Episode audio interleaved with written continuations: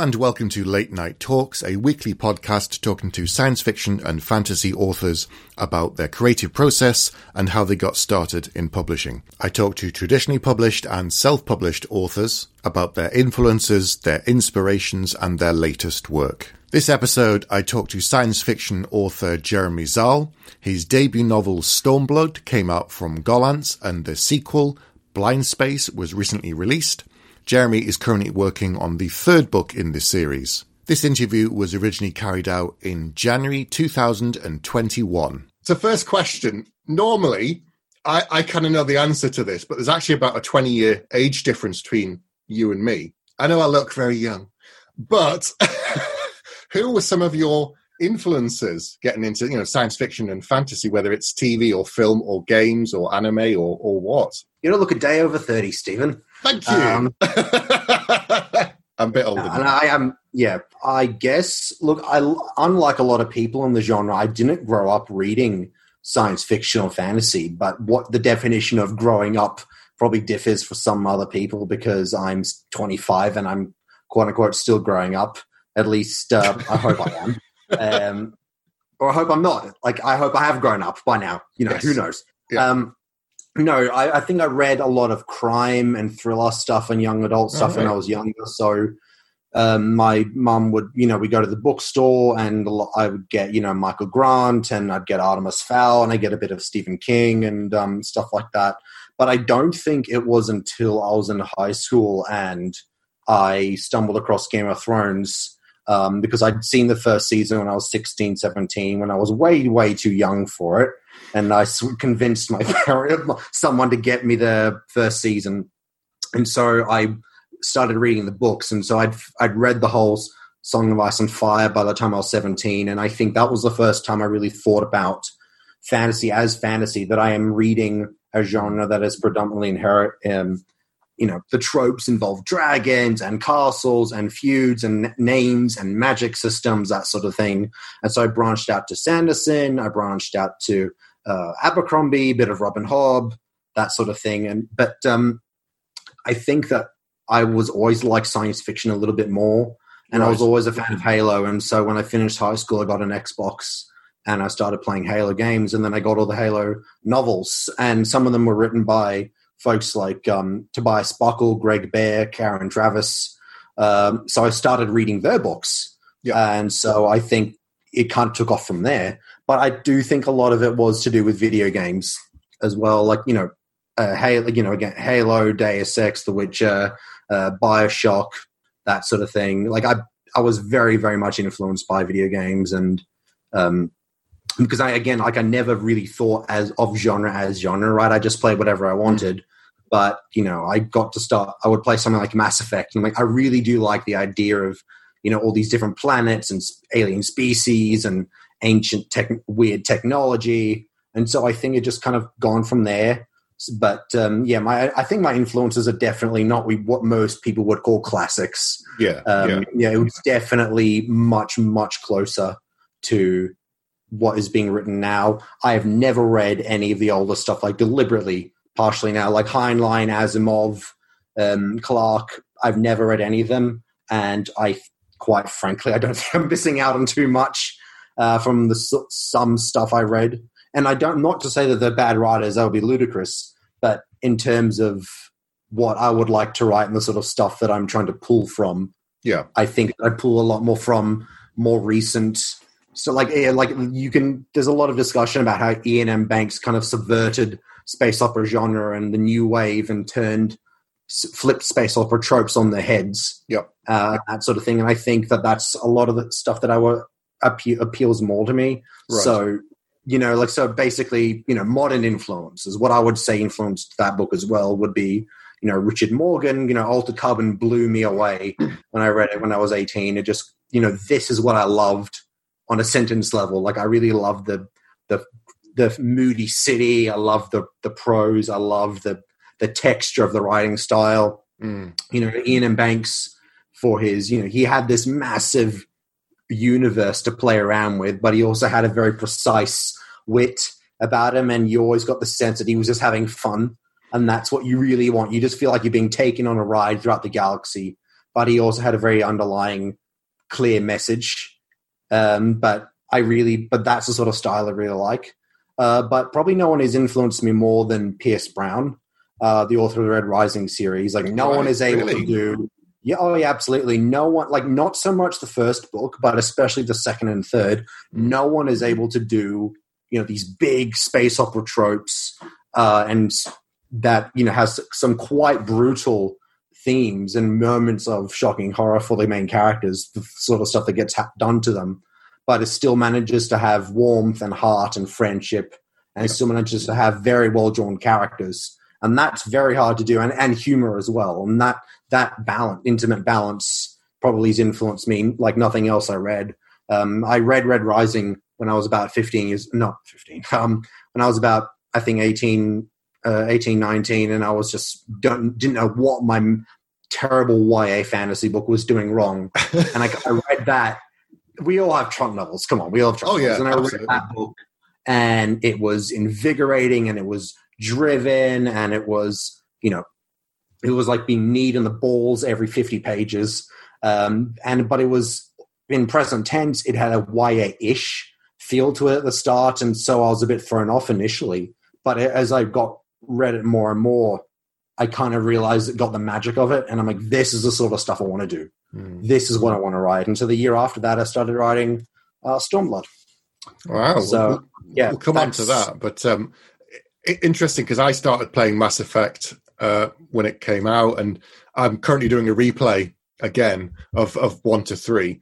Um, and it's that thing of you, play the first game, it's really good, and it's got really good characters, really good world building, really good relationships. Because that's the other thing that you know you have had in games before. It's not to say oh they did it for the first time ever, but it was the way they did it, the way that every decision you had had a consequence. And even you go into the second game, and it begins with you know spoilers for those who haven't played it. They kill the main character, and you're like, wait, what? And it's just it is it never seen anything like that before. And that's like the the prologue before the game even begins. You die, and you're like, what the hell? I'd never seen anything like that. And then everything gets carried forward, and you're thinking. I haven't seen this before, where the consequences of that. Int- normally, games are so much on rails that you go to the next one, and it's just like a reset button, and then you carry on again. And I was like, I've never seen this before. Yeah. Yeah. I mean, I never actually played Mass Effect 1. Uh, it came out when I was 12 years old. Hmm. So I don't think I was doing much of that. But um, yeah, it was definitely a few years later when I played Mass Effect 2 that it just it just grabbed me.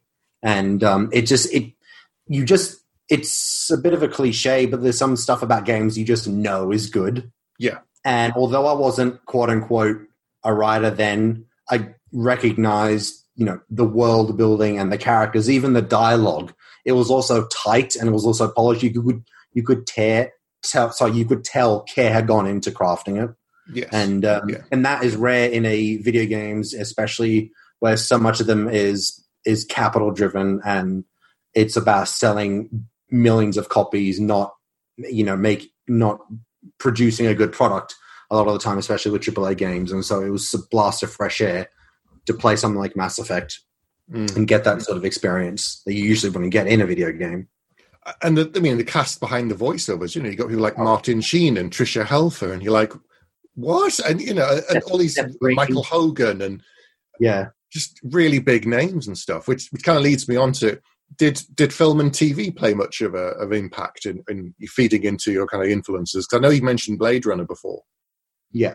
Well, I um I have a degree in film studies and creative writing, so I I Oh, okay, a little bit three years, of, three years of watching indie movies and art house cinema somehow paid up in Yep. the end. Um, no, definitely. I not so much in themes or anything because none of that is exclusive to cinema. But sometimes I'll just have a very very specific image in mind or tone or mood, and that is something that some films are very good at uh, you know, you get a director like Martin Scorsese who can have just Robert De Niro walking down the street in Taxi Driver, and you, you have the perfect timing of the music and the cinematography, and there's this grittiness under the nails, dirt under the nails feel to the whole thing that you just cannot get um, in prose in the same way. Uh, and so I tried my best to emulate it. Uh, my favorite director of all time is Denis Villeneuve, who again directed, uh, you Yeah. know, Arrival, Blade Runner sequel, Um, and I've seen every film he's done at least twice, and I love that he has a slow burn to his worlds, but it's so there's a mounting dread, and you're not bored for a second because you have to know what's going to happen, and you follow the characters through every beat and every line, mm. and I love that that texture to it. Like we know in Blade Runner, every single frame of that film, the Blade Runner sequel, it feels lived in, it feels real. You know, you just want to eat the cinematography with a spoon. It's great. It's um, one of the best cinema experiences of my life was seeing Blade oh. Runner 2049. If I'd seen it at home for the first time on my TV, as good as my TV is, I would have wept because it, as good as it is, it can't get over that experience of you seeing it on a massive oh. screen with massive sound. And it, the yeah. sound is so important in that film at certain points it's designed to overwhelm you. And my TV speakers are okay, but the kind of mm, there's no way compared to this sound where it's destructive and it's invasive, and you can feel it in your chest and the danger and the emotion. And in, in that cinema, and as yeah, Denis Villeneuve, I'll watch that guy direct a paper bag. He's so yeah, exactly. Watch him do paint dry anything. Like um, Sicario isn't science fiction in any way, but the scenes, no. some of the scenes in there are so memorable. The way he's filmed them and the way he puts it all together and the way even the way he puts the camera during like a fight scene and he moves it around you're watching people you wouldn't normally see that. Like i can't really see what's going on. You're not supposed to but it's the way he controls the camera.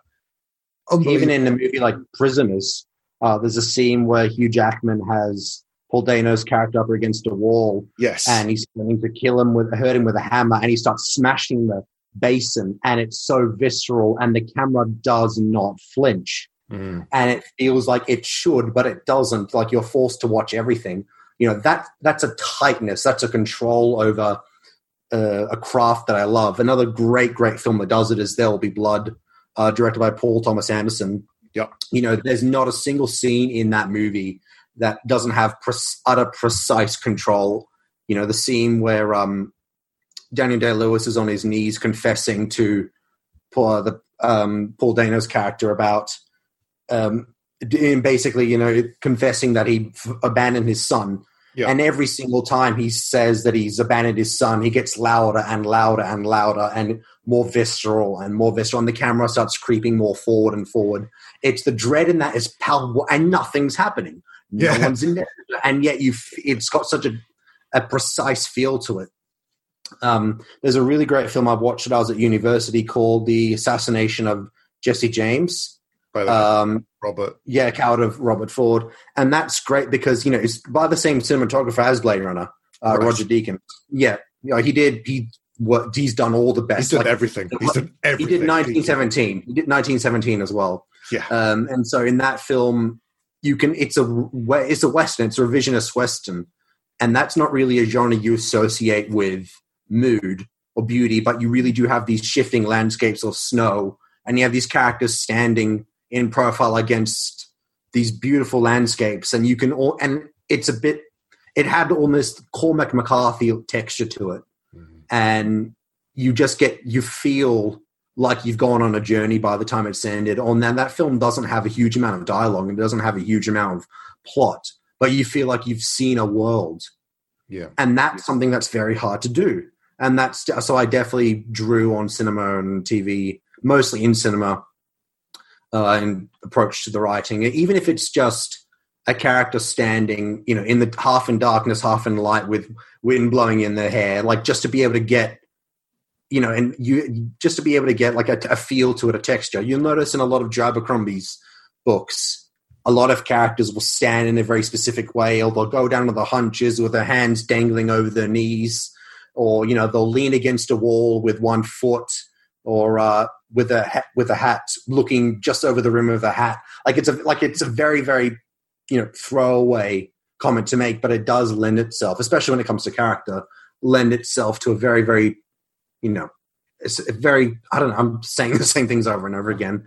A very very t- texture to it, like you feel like you you're in the scene and you feel like you know where it's going. You feel like I've seen this before Mm. You know, mm. especially something we've spoken about taxi driver. You know, we've all seen city late night city streets covered with rain, but it it grips you because you know exactly what to expect, and then, but of course you don't know what to expect because you trust something completely different will happen in a movie like Taxi Driver different things do happen. But um, yeah, I definitely did draw on that the cinema cinema in that regard. Yeah. Mm. So let's let's move on to to your writing. So did you start with short stories, or did you do what? Many of us do, which is, oh, I'm going to write a novel. Yes, easy. I'll go oh, straight into a novel. Oh yes, yes. And uh, when I came out of high school, I had the brilliant idea of writing, uh, taking page out of George R. Martin's book and writing the equivalent of Game of Thrones. Brilliant. Uh, not in terms of themes, of course, um, but in terms of like you know the big sprawling cast. I'm going to have 20 POVs. I'm going to have them at God. different ends of the universe. They're going to slowly come together. You know, we're going to have alternating POVs within each scene. You know, so they're all slow. It's all going to be like t- lots of tiny rivers all flowing into one tributary, all flowing to the same ocean. Uh, that was interesting experiment. Uh, I, I shudder every time I think about how many agents I sent that book to, and uh, I'm sure by now they have a voodoo doll with named Jeremy on the desk. And every time I think about it, they just stick one more pin in it because um, that's kind of what I want to do when I think about that book. Uh, no, I, I did that, and then I wrote a, a, young adult sci-fi book, which got that did get interest from some agents, but got shot down in the end, as it should have. Um, but no, I started writing short stories because I thought, you know, it's just it's not much of a risk. You know, a four thousand story word story, a five thousand word story, it's nowhere near as big as taking a hundred thousand word yeah story. I can get it done. If it doesn't sell, great.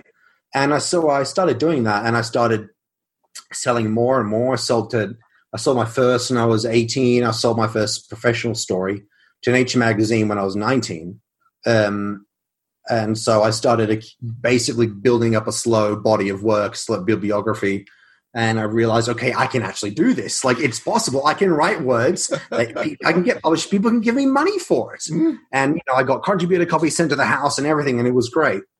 Uh, but it got to some point though that I realized I'm actually not getting into the places I want to get into. And then I started reading some of the stories that they were publishing, and I'm like, yeah, that's not really the sort of stuff I want to write. And I don't see that sort of stuff being transferring to novel form. It's great as a short story. It's a bit of right. experimental. It's a bit different, but a that's I don't really see that teaching me to be a better novelist, and it's not really the sort of stuff I want to write anyway. And so if I need to write this to be published, it's kind of a mute point. And you know, I thought, you know, you write every story you write, if it even if it's ten thousand words, um, you know, every t- every single new story you write, you still have to go through that same process of sending it out yes. and getting a rejection. You get it accepted, that's great, but that's one story, you know, especially if it's in a small venue. And so I, I kind of kind of came full circle, and I thought, you know what, I'm just going to go back to novels. Uh, you know, it's 80,000, 90,000 word novel. It's not that big of a leap, and I've got a novel at the end. So I started doing that, and I wrote that YA fantasy that I talked about at the um, before and I got about halfway into it and I realized I actually hate fantasy. I never want to write it again.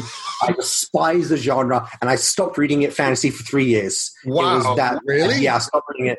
It wasn't until Blackwing came out and I read Blackwing again that I actually got back into fantasy. Oh. It was that detrimental. Oof. And so afterwards, I got I was burnt out so badly by the end, and I'm like, okay, I finished university now do I just want to enter, you know, part time, full time work? I just want to take one more crack at it.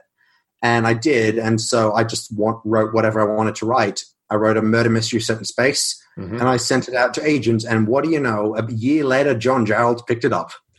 so I did, in between that, I did start writing Stormblood, but that novel didn't sell.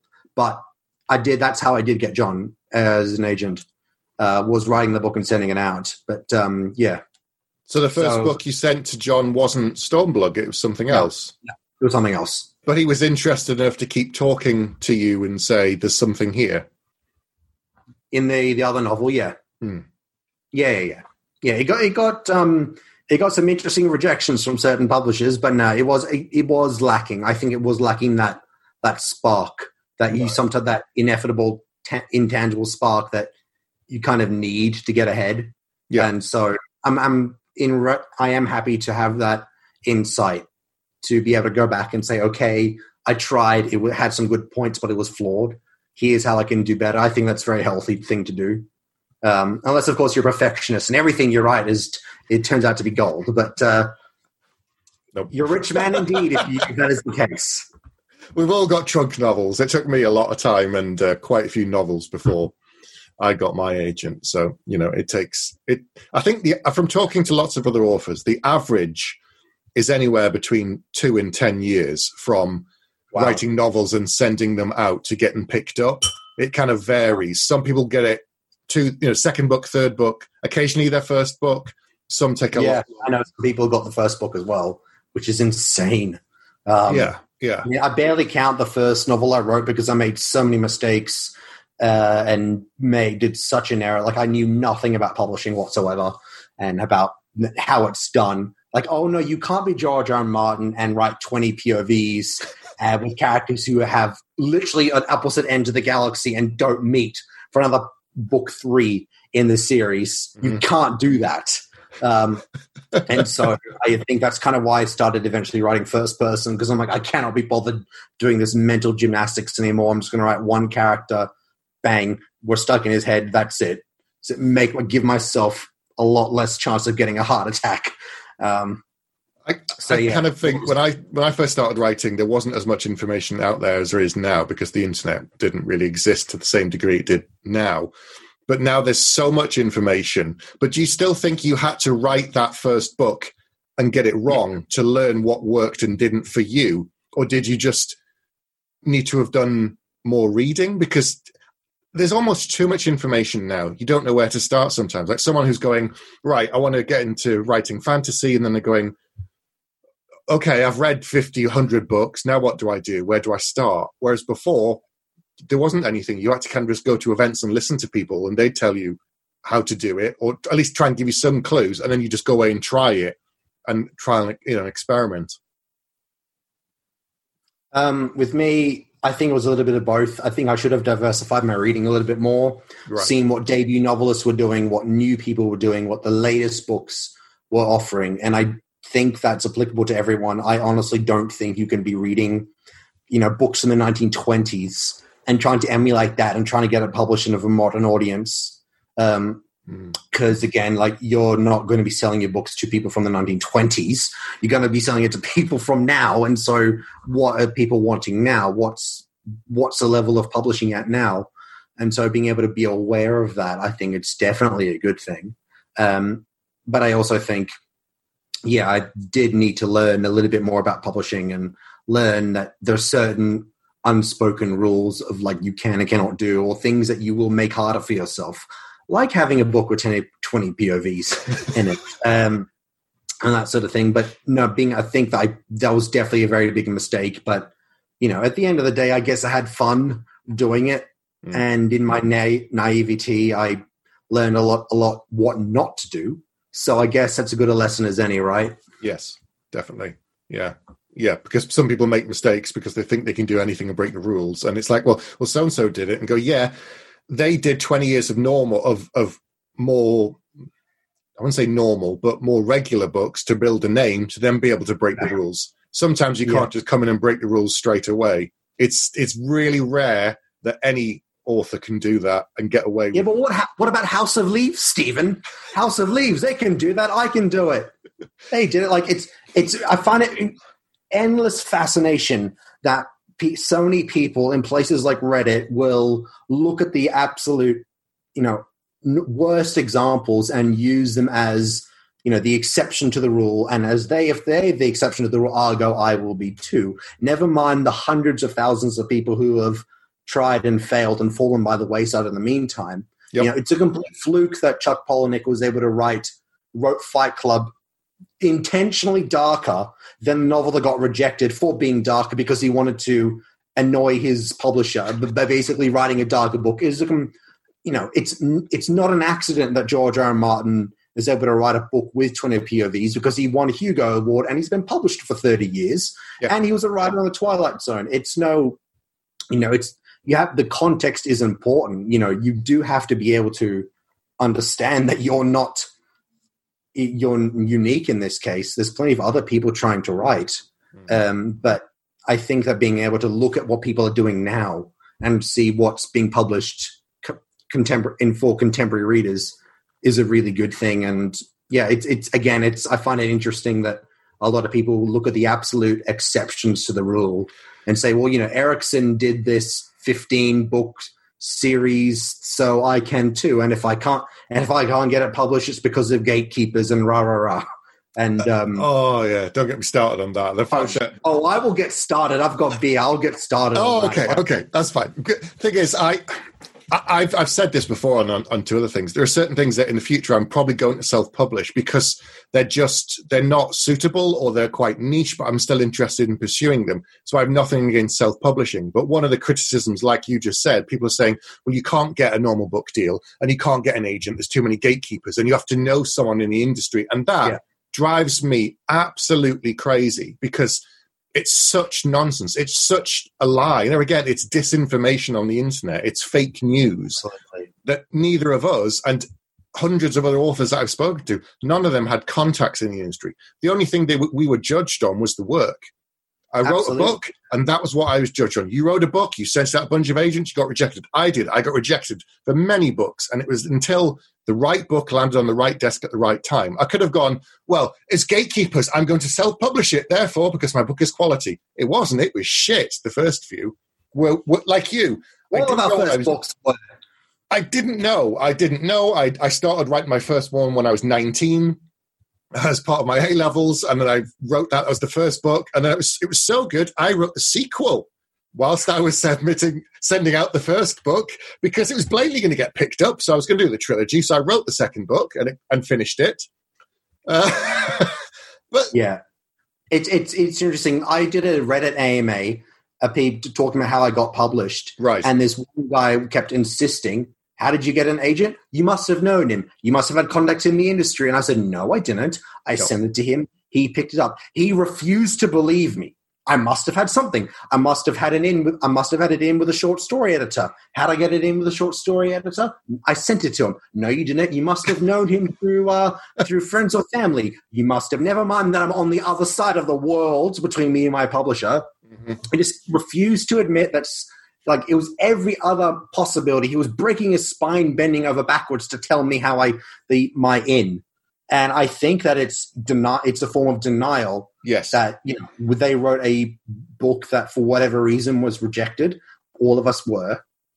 And so it couldn't have been because it was not quality. It couldn't have been because you made a mistake in either the query, the synopsis, the pitching, the first chapter, anything. It yep. had to be because gatekeeping. It had to be because everyone else has some sort of in or you know a, is able to you know bribe or has some sort of the equivalent of publishing insider trading and knows when the right time to strike or something or something ludicrous like that. And at the end of the day it is simply not true. It's still a business. They need you know for all intents and purposes publishing still needs to make money and still needs to have yeah. books that people yeah. want to buy. And so books get do get judged by not only the quality but the saleability and so there are people for, who, for whatever reason, have been rejected. Maybe they the publisher just picked something up that was identical. Who knows? And yet, no, it has to be because of gatekeepers, and I'm just going to self-publish, and I'm not going to touch any of this trad publishing, you know, pleb plebeian stuff. It's not for me. It's uh, and you know, if you want to self-publish, absolutely go ahead and do it if that's right for you. No one should be able to tell you what you can and cannot do. It's your book. It's your career. Um, but it just drives me up the wall that it's so much disinformation and it's it's ludicrous because so many people know this is wrong. So many people know this is incorrect. Yeah. you know authors like you and me we let, became to this point that we are because of a mountain pile of bad words. You know i learned partially when i was an editor. I read thousands and thousands of stories and i knew if i was grabbed or not by the first page if i thought an ending uh, nailed it or not. That's the mm. experience that got me there. And I th- honestly, I think it's partially people don't want to go make that trouble. They don't want to become better. They don't want to get that experience. They just want to write out the gate. And if it's not accepted, then too bad. They don't want to interrogate their own writing and say, okay, this isn't great. How can I make it better? Yeah. You know, yeah. and that, I'm, a, I'm doing teaching as well now. So I've, I've done a few creative writing workshops and that's what I tell all my students. I tell them make sure you think critically about your work, self assess can this be better? That is your first guide to getting better. You know, if you don't do this, you probably won't ever get better. So, yeah, that's my mini, mild, censored, filtered, condensed version of my rant. I, I have a Thank similar rant.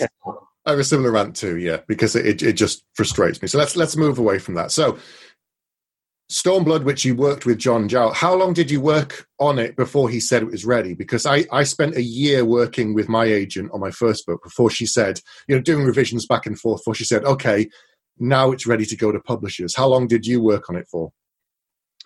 Um, I took me six months to write. Then he, it took me a few months more to edit. It was actually a very quick process between me starting it and me getting sent out to publishers. It was a year. I think it was a year's time Okay. actually. But there's nothing like actually, like actually putting page on chapter one and on editors' desks. Yeah. Um, he he John Jarrold is not much of an editing agent. He firmly believes that a book's vision needs to be is the author's. Um, but so the majority of my editing was done with Gillian Redfern, my editor, and she is absolutely brilliant. She basically, um, it, I actually initially got rejected for this book. Actually, I got a rejection from Gollancz. Interesting. Um, okay. Yeah, they came. Yeah, this is a bit of an interesting story, but they Tell came me. back to me. So I get there. I get a. I've had a really rough Thursday. I've had a really rough day, and I sit down and open the email, and the this e- this knowledge that Gollancz is reading my book and Gillian's taking it to the next final level. I'm just anxiety. I can barely sleep. I get the email, and I basically come to terms with the fact that it's rejection, and I feel like melting. And then I look at the end, but but if Jeremy would be willing to revise the first chapter again and make the character a little more clearer and flesh out the plot a little bit more, um, we'd be willing to take another look. I can't promise anything. I can't promise anything, of course, but I would be willing to take another look. Would you be interested in doing this? Uh, well, is the Pope Catholic? Uh, so after I scraped my brains off the wall, me and John Jarrold talked about it, and so we, you know, agreed the Pope is Catholic, and so let's go ahead with this. I got Gillian Redfern without having signed the contract on the book. Yep. Edited the first hundred pages, line edited them, wow. basically took the whole two chapters apart and dissected it and gave me a five page essay on the first chapter and what she think could be improved and her overall thoughts and where I could needed to go from there and to me to have a bit of a think about it. I asked my agent how often this has happened. He said he's been in publishing for 30 years. It has mm-hmm. not happened once. Yeah. And keep in mind, John Jarrold has worked with discovered Iain M. Banks and Robert Jordan and Guy and edited Guy Gavriel Kay Yes. and all these people. Like he bid for Game of Thrones. He knows his stuff. He has not seen it happen once. It was all because of my connections, of course. All, all only I have. Only me. Um, yeah, the Reddit guy on Random Ryan guy on Reddit outed me. um, yeah, and so I basically I was in, went to Poland at the time for a family holiday, and this was actually just before Nine Worlds, um, 2018. And so I took my laptop with me, my editing notes with me, and like keep in mind there were a hundred pages. I did the first hundred pages, and I had to rewrite basically the first chapter. Yeah. Um, you know, long story short, the the original draft of the novel starts with the main character running away from a heist gone sour. In the published version, there's about 10 pages of him leading up to the heist and then doing it. So it was thoroughly rewritten. And Wow. the second chapter following that, the exposition and world building was thoroughly rewritten. Um, so it was a lot of jigsawing or pieces around and maneuvering it. And so we get to Paul, and in our flat that we have there, but there was no furniture. Ah. There was no desk. There was like no. We what it was unlived in. We just Oh. bought it. So like my dad just bought. Cause my dad's from Poland and family there, and so it was like there was no furniture. So we had to go to IKEA and get all the furniture. And so I'm sitting there sweating in 35 degree Polish summer heat, trying to put together this IKEA table so I can do my chair, so I can do my edits. And then I finally get it done. And then my dad's like, hey, Jeremy, do you want to go to the bar? You know, they've got it, Poland is ridiculously cheap alcohol and vodka. And I'm like, no, I have to work on my edits. She's giving me this one chance. I can't blow it. I have to impress Gillian. She's Joe Abercrombie's editor. I can't blow it. And uh, so I basically did that. It took me three weeks to rewrite the first chapter alone, um, but I ended up doing it. And he, John, edited further again, and then I got sent off to Gillian. And few months passed. She, you know, married Joe Hill as you do, and um, and she read it on. She was at like at when I think she was um, on her honeymoon at the time, but she was still typing up notes and suggested edits for me and that sort of thing. and again, this is all without having signed the contract. Yeah, you know, she has gone uh, absolutely above and beyond the call of duty to make it happen. Mm. And you know, we know how it ends, but eventually I got the uh, the offer to uh, to buy it. But yeah, it was quite an interesting experience. It took basically the whole year to happen. But without that second chance, I don't know where I'd be or what would have happened to it. But no, it, and it definitely improved the book. There was the first chapter was definitely flawed. It was over edited and over polished to the point of where it was just basically like going to a buffet and getting uh, 50 things on your tiny things on your plate right. to the point where you can't actually taste anything. Yeah, it's just like when you, yeah, you know what I mean. Yeah, yeah, yeah, yeah, yeah. Yeah. So, but so it definitely got me, allowed me to breathe the chapter to breathe a little bit more, and it got me to also see, you know, what her vision of the book was as well. And it was definitely on par. You know, she wasn't actually like saying, you know, completely radically change it. I mean, I probably would have done so anyway, um, but to get to get in. But no, it definitely has basically. It's still the same essence that I wrote it in. Yeah, yeah, that's fair enough. I, I think I think one of the worst questions you can ask any writer, and I hate this question, is you know where do you get your ideas? Because it's like but with that in mind, you, can you pinpoint what some of the influences were on Stormblood? Because when I'm when I go back and look, it's not it's not necessarily what I've been reading. It could even be what was in the news or what I'd been doing or working on that's you know not writing. Or you, can you like can you pinpoint anything that fed into this novel? Because doesn't your main character essentially suffer with sort of PTSD? Yeah. So there's yeah. some overlap between between you and me because my new book, book that's coming out, the main character is the same thing, and I've gone back and thought about it and realized I'd met some people, I'd watched some programs, I'd read some books about that, and that's what fed into it. But it wasn't. I didn't consciously know until later, and afterwards I thought about it and went, "Oh, that's what I was doing nine, ten months ago." Yeah. Um, do you mean uh, when I started writing, or during the time I was writing it? before you well no we, yeah when you were writing it can you think about um, what fed into it um not necessarily i think there is partially in the book a bit of like criticisms about um you know news and you know knee jerk journalism and de- people deliberately fa- deliberately misrepresenting the truth uh, you know, funny, in funny mob, mob, mentality and medieval mob justice that we see on the delightful places that is the delight, delightful hellscapes that is social media these days. Mm-hmm. And I don't really think I need to explain where that would have come from. Um, yeah, there's definitely like a seething hatred of of you know of censorship and misrepresenting the truth and obscuring facts um, you know, it's not a huge part of the novel, but it is definitely in there. Yes. Um, but there's one other thing that is more predominant in the novel is anger. And I don't really look at I'm sure I look like a very sweet, mild tempered person, but when I get angry, like there's a volcano, volcano erupts somewhere out in space and the planet goes supernova. And um, I'd gone through something when I was editing this book, not writing it. When I was editing this book, I'd gone through something injustice with with some other people involved, and it had made me so angry that one day I went blind. I actually couldn't see. Right. Like I'm not. I actually like couldn't walk. My legs was like I couldn't actually physically walk, and my I started seeing spots. I was so absolutely outraged. Like the wall. I'm not even going to go into the like the walls were probably peeling every time I'm murmured a word under my breath. Like I'm not even get started. I'm still apologizing to my parents for the words I used that day to describe it. Don't get me like your eyes, your ears will start shooting blood if I start going into it. Anyway, it's all sorted out now, but like the anger, anger at injustice and anger at incompetence and laziness and other people's deliberate deliberate m- manipulation. That's something. I've always been angry at.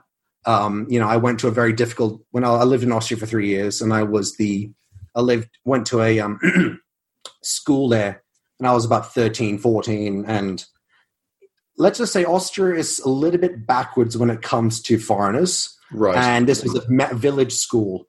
They didn't really like other people, people from other states. I was Australian, half Polish, half Lebanese, and I. Um, so that was an interesting experience, and it just the way that I I remember I got treated, and some of the other students, you know, the Turkish kids and the um, Spanish kids and some of the Swedish kids got treated. It just made me outraged, and so that kind of that's where I kind of noticed it at first. yeah. But um, but this other experience that I got when I was editing it, like that, hundred percent fed into it, and then not deliberately. Like I don't think it was deliberate, but it definitely was subconscious, and it was definitely filtering in there. And I do absolutely remember being angry at what other people were doing, and like absolute non, like you know, like passive aggressive. You know, being able to like slyly slip a few words here, a few words there, and just cause like people to become wrecks like that just made and then it happened to someone else that i knew and it just made me furious. So i just poured it into this book but it was definitely already in this book. Hmm. and um you know the and so i like the disrespect for um not disrespect but i think like disregarding people authority of people who mean you harm. Yeah. like you know like you know we've all had that school teacher who we know really doesn't like us but we kind of have to do what she says anyway. Um my my mom's a school teacher so it's not her she's great um, I was homeschooled, so that's where it comes in. But um, no, it was not her. But um, yeah, it's that sort of attitude. I think that definitely, definitely fit in. Um, loyalty to friends, I think, is Yeah. probably another thing because I've, you know, I think I had as well. Actually, I don't think it was that conscious um, as the anger was, but I like I had if something happened to a friend of mine, and I really stuck by him during it, and we got to know each other a lot better during that time. And so, friendship plays a big part in in that book. And so I've never had a huge circle of friends. Like I couldn't pinpoint, you know, 30 people that I know to get up for a party, but I do know about seven or eight or nine people that I know really, really, really well yes. who will, you know, I call them up and they'll be, they'll hang out with me or they'll be right me or listen to me. But I've never had that huge circle of friends. And I think I've been a bit uncomfortable in huge crowds anyway, when it comes to, you know, I, I, I never, I'm always a guy at parties who's like, I, I'm sick of this noise. I'm just going to go. I'm sick of this loud music. I'm just going to go with a beer and sit quietly somewhere for like 20 minutes. Um, and so I think that definitely fed into the book as well. I mean, it is hard because so much of what you're writing is subconscious or Mhm. not quite deliberate. You just write about it because it's intuitive. Um, so it's a bit hard to pinpoint, but that I can definitely get a feel for. Um, but yeah, yeah. So that that's where you have it Okay. uh, anger and trauma, anger and trauma and friendship, basically. because sometimes the the theme I, you know I write a book I write a story and I don't know what the theme is until it's done or I have someone else read it and they say well, it's blatantly about this and I step back and go wait wait oh no yeah you, you, you're right and I don't always know but somewhere in the back of my head I'm working stuff out I'm working out on the page um, I'm expunging emotions um, it's quite cathartic sometimes Yeah, it is very cathartic. I mean, that's why people do write most of the time. But um, Hmm. yeah, I, another thing that I think would be um, the main character was like in this book, he's half Japanese, half Russian, and I'm, as I said, I'm got a mixed background, but it doesn't feed into the book at all in terms of themes. It's not really a part of the book. It's not about who the character is. It, he just is. And that's something I've always felt strongly. I mean, that's why I loved Altered Carbon because the main character is half Japanese yep but it, it, it's important to his character, his personality, but it, plays absolutely no impact in the way people, um, the way he views himself. It's he's not self-loathing. It's not about him discovering his identity or anything like that. That most people probably don't. The majority of people, percentage-wise, don't go through. Yeah. Uh, he just is, and so that's what I loved about it, and so that definitely fed in. Um, definitely fit in as well. although like you know the mix the mix of cultures like you know this book takes place on an asteroid where you've got people from all walks of lives. You've got you know you've got the chinatown you've got beach beachside places you've got you know 1920s themed uh, boardwalks. You've got you know levels where there's uh, occupied mainly by aliens. And that's always been my life has always been going through all these different uh, pl- places that's very multicultural and growing up in a very multicultural Mm. uh, you know place. Like where I live you know is a very multicultural place. I'm 10 minutes away from the center of Sydney where you can get food from 20 different n- countries in um, in five different within five minutes walking distance. And so that definitely fit in a lot to what I was writing. I mean not again not deliberately but it just that's what I knew. And so I wanted I wrote from what I knew This is it. It's the same thing. I, I I love seeing characters that are interesting and diverse, that have mixed backgrounds and different come from different places. As long as that's just a part of who they are and it's not the story. Because 100%. I'm the same as you. I've got mixed parents. So my, my dad's from Iran, my mum's from England. And I I um so you know I've I've sit there again. My some of my characters, I'm sure, have these things in there, but it's not about them, as you said, finding themselves or discovering who they are. It's like, you know, that's just part of the thing. And like uh, my my cousin, she lives in, um, I think she's in Sydney actually as well. So uh, so it's just different experience from her, coming from one side of the world and going living there. And it'll be, but there again, she can go and if she really wants some food from as close to home as she can, she can go to a restaurant in in Sydney and uh, and enjoy it. And why not? And but that's not you know that's not what it's about. It's just part of the character, and I think that's really important. Um, But Stephen, does don't you in the middle of the night sit there wringing your hands about whether you you look more one or the other, and where do you sit because you obviously can't be what both because someone on Tumblr said you know this is how race works. Or you know, don't you just sit and agonize over it for hours? And don't you just want to put that into the shoehorn that into the book? I'm a 43 year old man, Jeremy. I haven't got Oh, time sorry. for that shit. Oh, I haven't got time for that shit.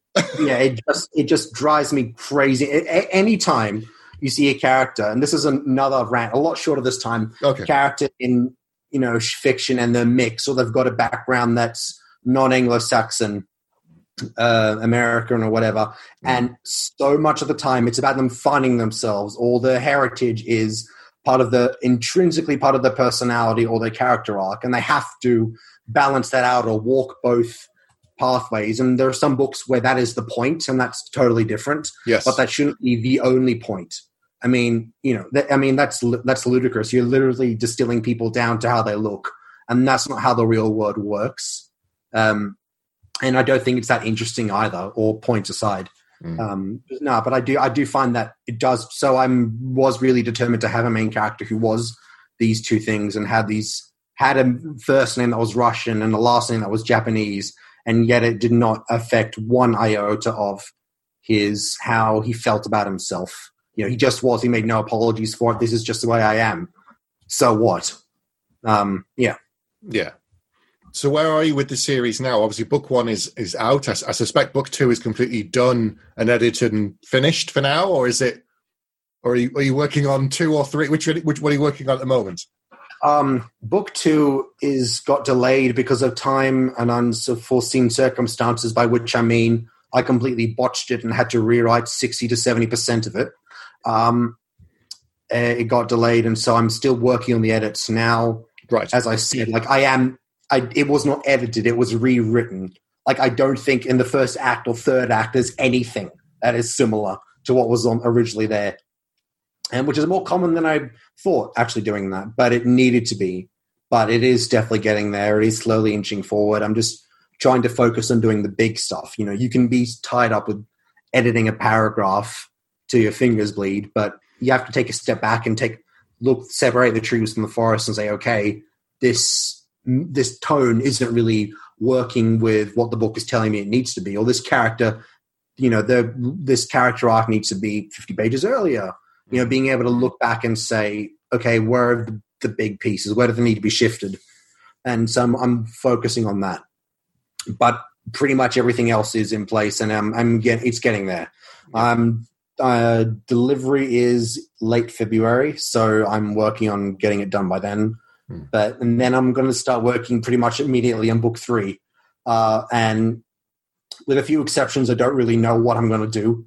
I know the ending.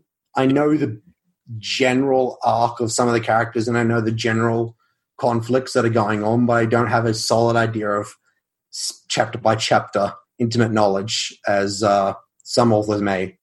I, I don't work like that. I, I can't really think in trilogies or book series like that. I know there are some people who, you know, I know this one author who's planning a book, four books, a trilogy or four book series. So a 12 book series total and how the character arc generally changes throughout all of them. I'm like, mate, come on. I, ca- I'm trouble. I have trouble outlining acts. How you? Oh, you're literally planning decades ahead. no, I can't do that. I can't do that. Maybe I'm just really stupid, but I just I cannot wrap my head around a scope that big. I've got to focus on the minutia and make make that good first. Do you have So- other ideas kind of clamoring for attention and you you have to kind of go away, put them off to one side or, or The lamb's always screaming, Stephen. Always um, no, no, I do. I've always, for some reason, whenever I get now that I actually have a contract and it's my job to sit down and write this, yes. I'm like, actually, I would like to be writing this too, uh, or I'd rather be doing something else. it's, it's interesting, um, but no, I I do. I don't think I'm raring to write them or really really eager to get into them. But I've always been interested in exploring them. I mean, the novelty wear will wear off. Yeah, I mean, it has. It always does at some point. But um, I think what I kind of do miss is the naivety and the the feeling of um, the the freeness that you've got the blank page, fresh universe, fresh character. You can go anywhere. But Yeah. with a with a series uh, or a book, you've got you know you have character arcs. So you can't just you can't just abandon them. These characters that you spent two books building up. You can't just leave these whole plot threads hanging. Um, you know, you you do actually have to follow up on them, and you do have to tie them back in somehow. And so you've got to follow. You've got to fulfill your promises. And so I think that is is a different matter. But I, I think I do miss that, and I am. I've been asked to write a few short stories for a few anthologies, and I can get a bit of that freedom there. But for the most part, it's pretty much I'm ma- making myself focus on this. Yeah, yeah. It's that thing of I, I, I find it doesn't change. It's the idea next the next idea always sounds the most exciting, but I've come to realize it isn't actually that. It's because the discovery phase, as you said, because you're so free and there are no rules, you can go anywhere. When you sit Yeah. down to actually do the work, you realize, yeah, there's still six, nine, 12 months of work that's not crawling, but it's a lot slower process. Whereas when you're just daydreaming and you spend two hours wondering and you can go anywhere and do anything, that sounds brilliant. But then you're like, now I have to turn that into a reality that's actually going to take me months. So when you sit down to start working on it, you're like, okay, this, this I have to do this right, which therefore you have to do it carefully, which means you have to take time. Whereas we just daydream, you can just oh, I can go there, I can do this, I can do that. And there's no consequences. There's no balance. There's no checks and editing. There's no agent going, this makes no sense. Do it again. so you mentioned that you worked on short stories and you'd edited lots of short stories. Tell me about working on Starship Sofa and working with some of these really big authors like Harlan Ellison. Come on. Yeah. Yeah. Yeah. So basically, at Starship Sofa, I was the main fiction editor and audio producer. So basically, for six years, um, every single story that we played on the podcast, with a few exceptions, was picked, edited, uh, produced, sent off to narrators, uh, sort, edited further, and slotted into the uh, the podcast, the queue. Yeah, All of that was done by me. Uh, towards the tail end, I had a few slush readers, uh, and I had a, a few years into it. I had an assistant editor, and then I got another one, and then I got you know a few slush readers, and I had a few webmasters. But I was the guy, pretty much, who made the decisions either way, and I was the one who read all the slush, you know, most of the slush that got passed up, and deciding, okay, do we want to publish or write this? But my main job uh, was going to the big authors and contacting them and saying, "Can we please buy the right to steal story?" Some that included George R. R. Martin. I think he was really early on, like within a year, less than a year of me starting it. I got him Uh, we got one of his shorts, resurrected one of his old short stories that had never been online. It was printed and published in the 70s Wow. uh, and never came online. The Men of Greywater Station, and he blogged about it, which was really nice. And uh, we got we got a lot of attention. We I think we had three hundred thousand downloads and counting uh, last time I checked. nice. Um, yeah, William Gibson I got for episode four hundred, I think. Uh, for episode five hundred, it was Harlan Ellison, and to get him, I had to handwrite him a letter and post it all the way to LA. Yeah, I still got a picture of me of me actually sending it off. Yeah, Is that because he wouldn't respond to email or he didn't have email? he didn't have email. I don't think he had. He didn't have a website. He had nothing. Wow. There was no way to contact him, and so at the end, his Susan Ellison, his wife, got in contact with me, emailed me, and said, "Yeah, we're interested, and uh, could you give us a call to discuss it further?" And I'm like, "Oh boy!" Uh, and so he did, and I expected to be talking to a secretary or some or one of his m- m- countless assistants. yeah. And then I call the phone. It answers on, on a, it's on a Friday night in the US, and Saturday morning here. First answers on the first ring, and a grumpy old man's on the other end, and launches into it immediately. I said, "Oh, I'm just calling about um, buying the story. Uh, how interesting a tiny man and reprinting it on our podcast." Oh yeah, about that. And he just no introduction, no howdy, straight into it. He doesn't know who I am, straight into it. And it's Harlan Ellison. What do you want? Oh, yeah. And uh, I was talking to him about him, and here's the thing: I actually got it wrong, the contract wrong. We were going to pay him double what we actually said we were going to. We, we because it's Harlan Ellison. I didn't get it right, but I printed half the half amount. Oops. To be fair, it wasn't my fault. The, my editor told me by the time it was already on the plane being shipped, so it's not my fault. Uh, and then I said to him, I'm sorry, that's a mistake. We're actually paying you double what we said. And he said to me, and these are the exact words Yeah, the, uh, the, the, the money doesn't concern me, but the, what I'm interested in here is the morality, morality clause. You know, I don't want in 200 years some, some, some half-wit with a stutter to drag my old, dig up my old rotting bones and drag them in front of court in 200 years because he got triggered by the word and. I had those exact words. I am not joking. Yeah. I'm not surprised. I said to him in 200 years, we'll forget that far. And he actually laughed. but uh, so I said that we can take it out and um, we can adjust it. And we had a bit of back and forth. And he said, you know, how are you going to do the story? Because the story actually has two endings. And I said, um, I said, no, we'll just get the narrator to record both, and we'll just say this is the end. The we'll just have both endings up there, and he was pretty satisfied. And we talked about what I was going to do, who I was, going to hire, and I'm sweating bullets. Like it's Harlan Ellison, you know, it's it's him, and so like we talked about it back and forth. And he said, "Where are you calling from?" I said, "Australia." He said, "Oh yeah, Australia. I really like that place, but the people are awful, and it's too hot." But the, I like the the animals are cute though. of course. Of course. Of course, and so we started talking, and then I said, "Oh, I, I, I said to him, you know, I was very professional the whole time, but then towards the end, I said, "Oh, mate, you know, I'm a really big fan of yours, and I really like your stories, and really big honor to be talking to you, sir." I actually called him sir the whole time. Yeah, Of course, Of course. bursting into flames if I don't. uh, even now, and he's like, "Oh, thanks, kiddo. You're all right. You're all right." and, uh, and then afterwards, he said, I am not joking. And he said, oh, one last thing, Jeremy. I'm like, yes, yes, Ellison, sir. You give anyone my phone number.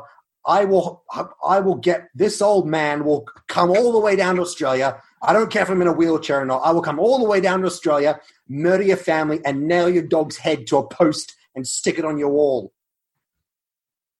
Fair enough. That was how we ended the conversation. that was how I am not. That is how Harlan Ellison ended the conversation with me.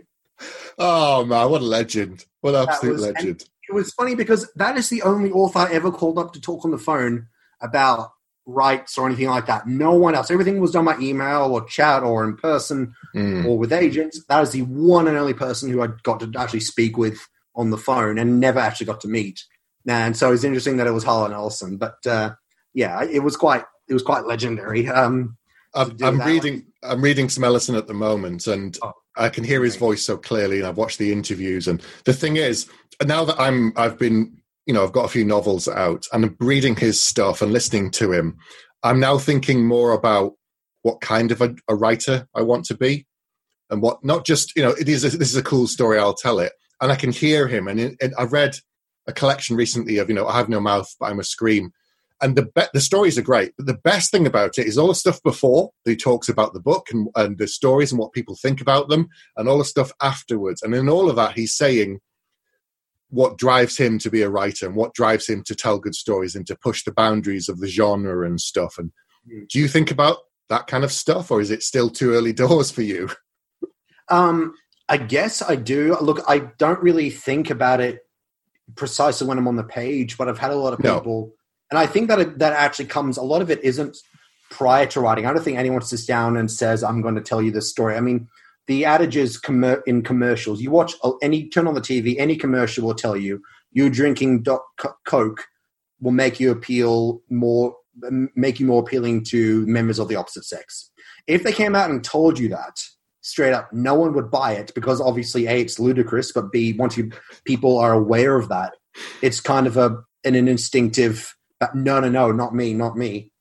But you've they feed it into you subconsciously through images, and mm. gradually over time, that's what you learn. And I think that comes a lot with messages in fiction as well. The most effective messages are the ones that you don't think of intuitively. That the ones that feed in, slither in, work the way in gradually over time, are informed by other people's interpretation of your work. You know, I've had a lot of people in reviews and say that the book's about you know drug abuse is about drug abuse and uh, poverty and um, in uh, institutions how like the drug industry how it's self perpetuating through you know both the victims and the drug dealers and the um, institutions that oversee it you know the, the, the stuff that we all know yeah. through countless documentaries and shows and movies over the years but i never thought about that when i was writing it. Like i'm not writing the wire um, you know, I'm not writing anything like that. It's completely the opposite.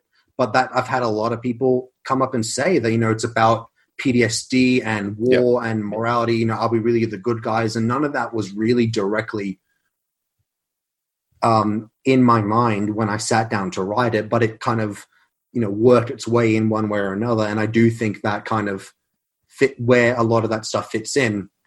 And so I I think that I would be a lot more comfortable. Like going back to your original question about what I want to be as a writer, I think I would never be the sort of person who just wrote, you know, pulpy stories. And no one's saying, you know, you can't do both and you can't have a message with pulp. I mean, lots of superhero fiction does is pulp, but still has strong underlying messages. Some more other than not, yeah, of course. Yeah, but um, you know, there's a lot to be said about something like Watchmen uh, the latest Watchmen HBO series and that sort of thing uh, issues that they that tackles. But no, I do think that I would be interested in in dealing with those themes and dealing with you know the darker side of human nature and uh, you know addiction and um, psychology and um, mob mentality uh, and into like how people are affected by PTSD and trauma, how people are failed by systems, that sort of thing. Mm. Uh, again, none of it is directly intentional, but I do think a bit of subtext is is a good thing, and I do really think being able to take a step back and kind of interrogate your work, yeah, is uh, is good as well. Be able to say, okay, what am I actually saying with this? What am I trying to say, and what sort of you know, if people read consistently read my stories, what's the sort of thing they want to get out of me as a writer? Because people will subconsciously build it up. You know, I've gone to interviews and people like, so this is X is a recurring work theme in your work, and I'm like, it is. Really? uh, no, it's not. I, I so, uh, but um, what do you, what was it to you though? Uh, what you were saying about thinking about the sort of writer you want to be. What's it? To, what is it to you? Um, so part of it is exploring different themes, but also part of it for me is thinking about not doing the same kind of stories, writing something that makes me uncomfortable, because you know, I could, I could. My first book was a war book. I could, they're like you. I could write another ten war books, but if I've done it ten times, it might be okay. I might have got the idea right in one of them that I was trying to explore the same theme or the same notions, and in one of the ten, I got it right in my head. I felt that I achieved it. But if I do another 10, I'm not stretching myself. I'm not pushing myself. I'm not testing myself in any way. And it's not just instead of three points of view, I'll have seven. That will test me. That's not like you with your 20. That's not, you know, that is a test. Yes, if that's what you want to do and you really want to push yourself that way. But for me, it's about, you know, what's driving me to write internally, but equally, how can I do something different? I'm not going to, you know, do something crazy with the genre or crazy with the the story, but it's how can I push myself so that it's not comfortable because some books you sit down and it's the 47th by the same author you know what you're going to get. It's nice it's fun it's like a pair of slippers and that's fine. If that's all they're doing and that's all you want great. But equally i don't want to be that. I don't want to have written my 50th fantasy book and someone goes oh, yeah. i know what i'm getting. Oh, oh this is nice. You know so that's what it means to me. It's it's yeah. external and internal yeah, I was, actually wondering if did you mean external or internal? Um, but yeah, on the internal side, like I definitely agree with that. Like there's a famous David Bowie interview where he talks about that it's important for an artist to be a, just a little bit further out than they feel comfortable. Like yes, it's a bit Swimming dangerous to talks be, about, doesn't he? Yeah, yeah, yeah. Where it's the point where you feel, you know, I'm fine here. I always do try to push myself. I always try to do something that's a little bit different. Can I really do this? Should I do this? Is can I pull it off? Can it work? And I mm-hmm. think it's important to take those risks. It's important to be able to do that. And in every book, and I think as well that I'm not always comfortable that I either can I pull off or is this something I should be writing? Like, what will people think if they read this? you know, like it's it's it's a really weird idea if it's strange or if it's a bit out there or if it's a bit hard to wrap your head around. But most of the time the answer is I should, you know, and I think that it's important to really push yourself because if you don't, you are self censoring your own potential.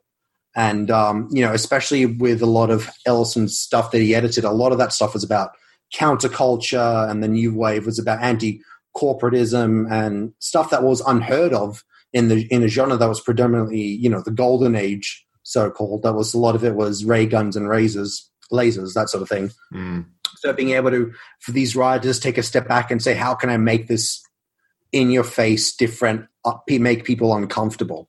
And I think that's a really good idea. I mean, I there's a lot of people who've actually said that um, you know, I when I was writing this book, the alien DNA in the main character, like it's intentionally gross and you know uncomfortable to read about. Like you know, it's slithering around his up and down his spinal cord. It's sniffing in between his rib cage. It's clenching around his ribs like a snake jacked up on methamphetamine, like amphetamine, not methamphetamine. Yeah. Um, like that's a description in one of the pages. And but I can't write that for three books and nothing more.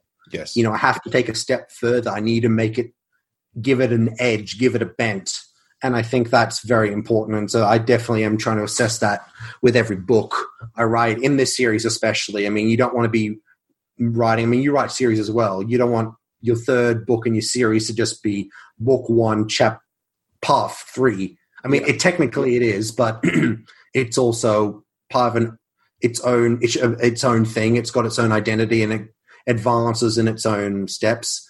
And I think that it's kind of like an anti nostalgia uh, take because you see a lot. I mean, so much of our fiction these days, so much of it is nostalgic. So you know, the obvious thing is Stranger Things, and that's great. But you'd also want to be self-interrogating your your own themes and your own tropes and where you're going. I think that's important to go out a little bit more uncomfortable than always. Always. Absolutely, yeah, I agree. I think that's a good place to wrap up as well. So, so I'll put all the links down below for anyone to check out. You get in contact with you on social media and stuff. And as you said, Stormblood is out now. You're working on book two. But uh, thanks for joining me. I appreciate it. And uh, thank you. I'll talk to you again soon.